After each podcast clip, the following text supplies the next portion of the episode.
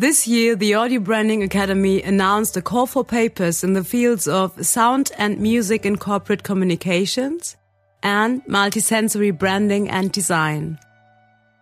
After a pre-selection by the Audio Branding Academy and reviews by the Scientific Advisory Board, three papers were accepted as talks and four papers as poster presentations.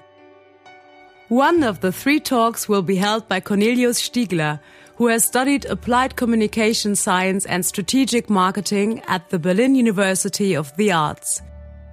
The title of his paper is Sound Communication Towards a New Understanding of Briefing Communication in the Sound Branding Process.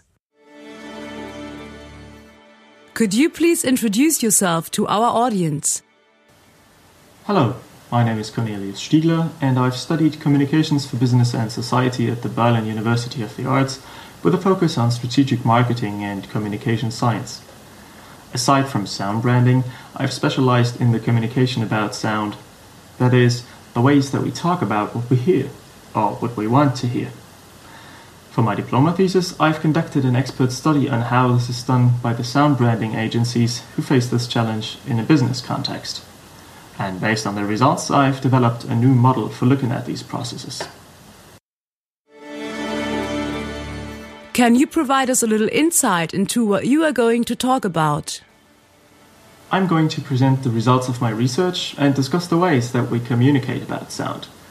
Because when we speak about sound in our everyday life, we often speak about the source of the sound, a car or an instrument, or the effects that it has on us, that a particular piece of music sounded joyful or sad, for example. There are also a lot of metaphors involved. We talk about high or low notes or a warm sound. But we still seem to lack a common language to talk about sound precisely. So, the discussion what a sound should be like can be quite a challenge, especially if it has to fit a brand. I will then show how the sound branding agencies that I interviewed respond to this challenge and I will present what I call the synchronization of precise senses, a new way of looking at briefing communication in the sound branding process. Finally, I will discuss how this new understanding can help to communicate in a way that is precise, efficient, and understood. Sound communication, that is. So, what actually do you expect from the Audio Branding Congress? Well, I'm especially looking forward to meeting the people from the industry who have to communicate about the sounds they create for their clients every day. It's going to be very interesting to exchange opinions and experiences on how we can communicate about sound and how we can avoid misunderstanding. And of course, the Congress will be a great opportunity to get in touch with other researchers, discuss findings, and share knowledge.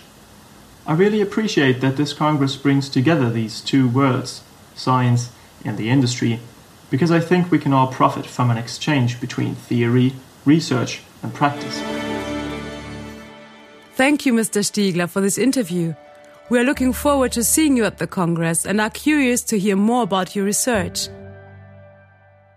Last but not least, we want to thank our sponsors Delta Sense Lab, Groves Sound Communication, as well as Sonus, the manufacturer of tools for professional audio branding solutions and our media partners, Markenlexikon.com, Nomos Publishing, and Werbeblogger and Friends. Get more information about the Congress on www.audio-branding-congress.com.